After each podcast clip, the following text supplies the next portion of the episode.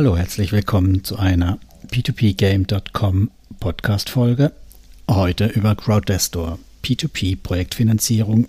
Wer schon immer einmal eine Yacht finanzieren wollte, ist heute hier richtig.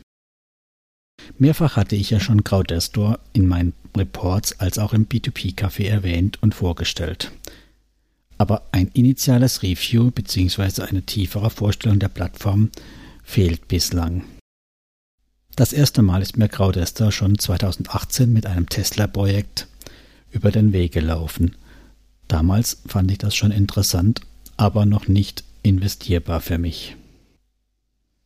Fangen wir ganz klassisch an. Wer ist Crowdester überhaupt? Ein kurzer Durchmarsch durch den Registrierungsprozess, ein Blick auf die angebotenen Kredite und ein erstes Fazit von mir. Und dann noch einen speziellen Bonus habe ich auch noch dabei für euch die Firma und die Macher dahinter. Als erfahrener P2P-Anleger macht mich die fast schon übliche Konstruktion der Firmierung von Crowdestor nicht mehr nervös. So sind sie gegründet und eingetragen in Estland, aber ansässig in Lettland und dort in Riga.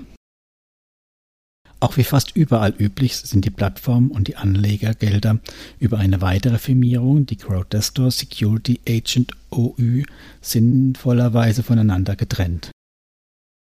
Dass die Firma nicht nur auf dem Papier existiert, ist gesichert. Sie wurde nicht nur vor Ort schon besucht. Dazu könnt ihr in das P2P-Café Nummer 1 reinhören. Sondern ich habe mich auch persönlich mit Gunnars Utris, einem ihrer Gründer, auf der Invest 2019 auf ihrem imposanten Stand unterhalten. Somit ist für mich schon mal eine gute Portion Vertrauen für einen ersten Invest vorhanden. Und seit dem Tesla-Projekt haben sie nun auch schon mehr als eine Handvoll Projekte finanziert. Und es werden wohl auch noch einige mehr kommen, wenn ich die Aussagen auf der Invest glaube und auch die jüngste Vergangenheit Revue passieren lasse. Gefühlt mindestens ein Projekt pro Woche, teilweise auch deutlich mehr. Ihr Ziel ist es dauerhaft, mindestens zwei im Monat anbieten zu können. Noch ein paar harte Fakten. Im Mai direkt bei Guna abgeholt. Sieben Mitarbeiter arbeiten bei Ihnen.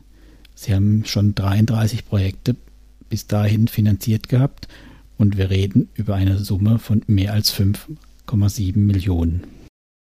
Mittlerweile ist es Oktober und es sind einige mehr Projekte dazugekommen. Ich würde schätzen, das Ganze hat sich nun verdoppelt. Also keine blutigen Anfänger mehr.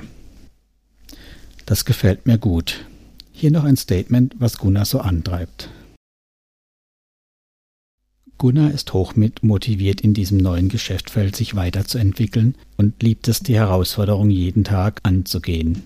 Für ihn ist es interessant, mit den Investoren und Kreditnehmern das Maximale herauszuholen. Auch der Wettbewerb mit der Konkurrenz ist für ihn wohl aufregend. Nun ja, vielleicht ja können wir das als typische Marketingaussage abhaken. Andererseits glaube ich Gunnar aber auch, dass er für seinen Job brennt. Zumindest hat er bei mir diesen Eindruck hinterlassen.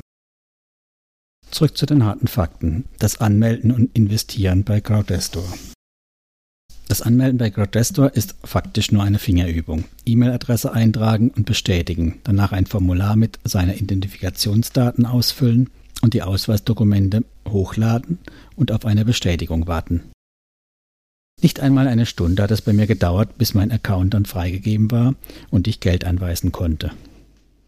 Wie gewohnt einfach per SEPA-Überweisung auf das Konto mit seiner Investorenkennung einzahlen. Und nach ein bis zwei Tagen ist das Geld da. Beim ersten Mal dauert es bei meiner Bank, da kommt direkt ab und an auch mal ein paar Tage länger. Die sogenannten Rechnungsdaten für die Überweisung kommen auch noch zusätzlich per E-Mail. Kann also eigentlich nichts schiefgehen, wenn man Copy und Paste beherrscht.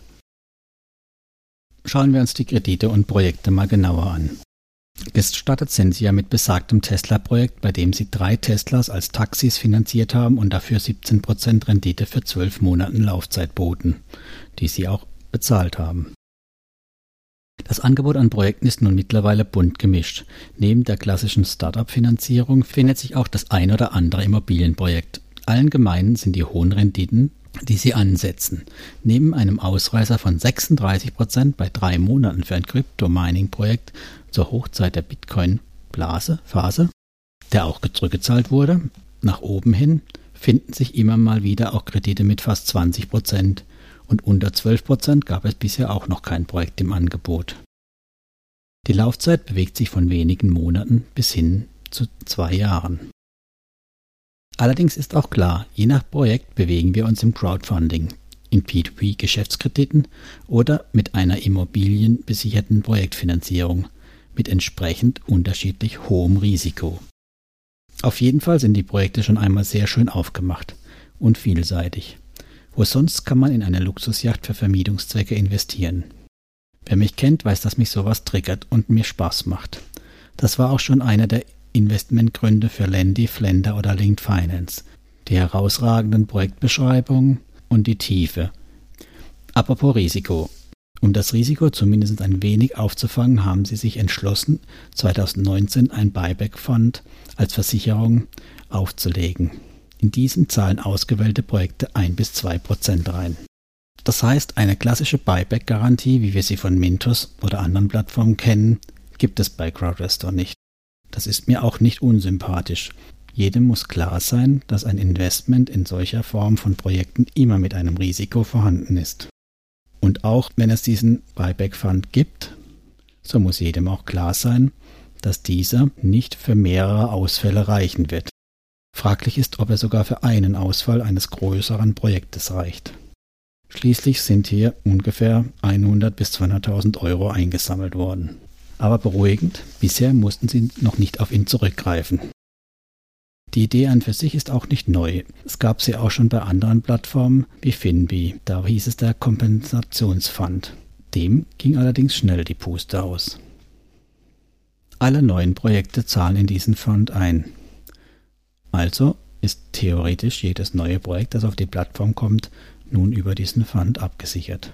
Schauen wir mal, wie die sich entwickeln wird. Die Zukunft. Autoinvest, Zweitmarkt und wie investieren. Das Kapitel könnte ich schnell mit Gibt's nicht beantworten. Weder ein Autoinvest noch ein Zweitmarkt. Zumindest der Autoinvest soll wohl bald kommen. Wobei bald bei P2P-Plattformen auch mal ein Jahr heißen kann. Schauen wir mal, ob sie es dies Jahr noch hinbekommen. Im Hintergrund arbeiten sie auf jeden Fall schon an einer neuen Plattform. Ich bin gespannt, wie sie aussehen wird und welche Features sie mitbringt. Solange der Autoinvest nicht vorhanden ist, bleibt eben nur manuelles Investieren. Gerade zu Anfang ist mir das sowieso bei neuen Plattformen lieber. Nur so kann ich ein Gefühl für die Plattform entwickeln. Bei Crowdestor heißt dies allerdings auch gerade bei den kleinen Projekten schnell sein. So kann ein neues Projekt schon bereits nach wenigen Stunden gefüllt sein und man schaut in die Röhre, wenn man zu spät kommt. Positiv dagegen ist, sie werden auch früh genug angekündigt. So hat man zum einen Zeit, dann das Geld vorab zu überweisen und zum anderen weiß man, ab wann man vielleicht am Rechner sitzen muss. Ich konnte bei den meisten Projekten, die mich interessiert haben, auch einsteigen. Bei den ganz großen Projekten, so wurden schon in jüngster Vergangenheit auch mal eine knappe Million eingesammelt, hat man dagegen dann wieder etwas mehr Zeit. Da kann es auch mal eine Woche dauern, bis diese gefüllt sind. Und da greift eine Besonderheit von Crowdestor. Die Verzinsung von Projekten kommt dann schon zustande, sobald man investiert ist und nicht erst, wenn die zugeteilt werden an den Kreditnehmern. Die minimale Investitionssumme liegt nun bei 50 Euro. Das finde ich gerade noch so im Rahmen. Damit kann man mit relativ überschaubaren Summen auch noch halbwegs vernünftig diversifizieren. In der Theorie wären das aber trotzdem mindestens 100 Projekte. Das schafft man auf der einen Plattform nur schwer oder über einen längeren Zeitraum, aber man kann ja über verschiedene Plattformen von diesem Typ hinweg diversifizieren. So gibt es ja noch Weißfund und Monetera. Mein Fazit. Natürlich muss euch allen klar sein, dass die Firma noch sehr jung ist und am Wachsen und sich auch die Plattform noch in der Entwicklung befindet. Das bietet natürlich zum einen die Chance, in sehr renditestarke Projekte zu investieren, aber auch das Risiko, bei einer Plattform zu investieren, die mit Inkasso, Insolvenzen und Projektabwicklungen in dieser Form bisher noch keine oder zumindest für uns keine erkennbaren Erfahrungen hat. Positiv macht sich hier aber auch der Buyback-Fund bemerkbar. Daran leite ich ab, dass sich die Gründer sehr wohl auch Gedanken um, um die sicher kommenden Problemfälle machen. Und ein Versicherungsfonds ist mir auch allemal lieber als ein globales Buyback. Versprechen, was man sonst so kennt. Die Gründer sind auf jeden Fall mit Herzblut dabei und das lässt mich auf eine gute Entwicklung in der Zukunft hoffen. Ich bleibe investiert und werde auch noch weiter aufstocken. Zu der Zeit, als ich den Artikel schrieb, hatte ich elf Projekte. Mittlerweile bin ich bei über 20. Mein Crowder Stock hier ist noch nicht aussagekräftig genug, beziehungsweise fängt so langsam an, dahin zu kommen.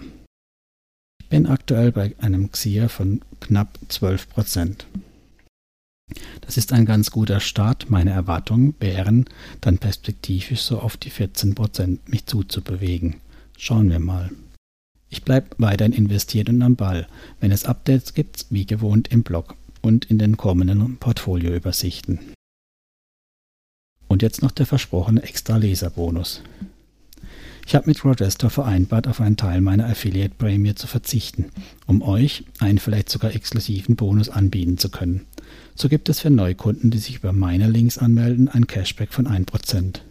Für alle Anlagen der ersten 180 Tagen. Aber denkt daran, allein wegen Cashback legt ihr nicht euer Geld auf einer P2P-Plattform an.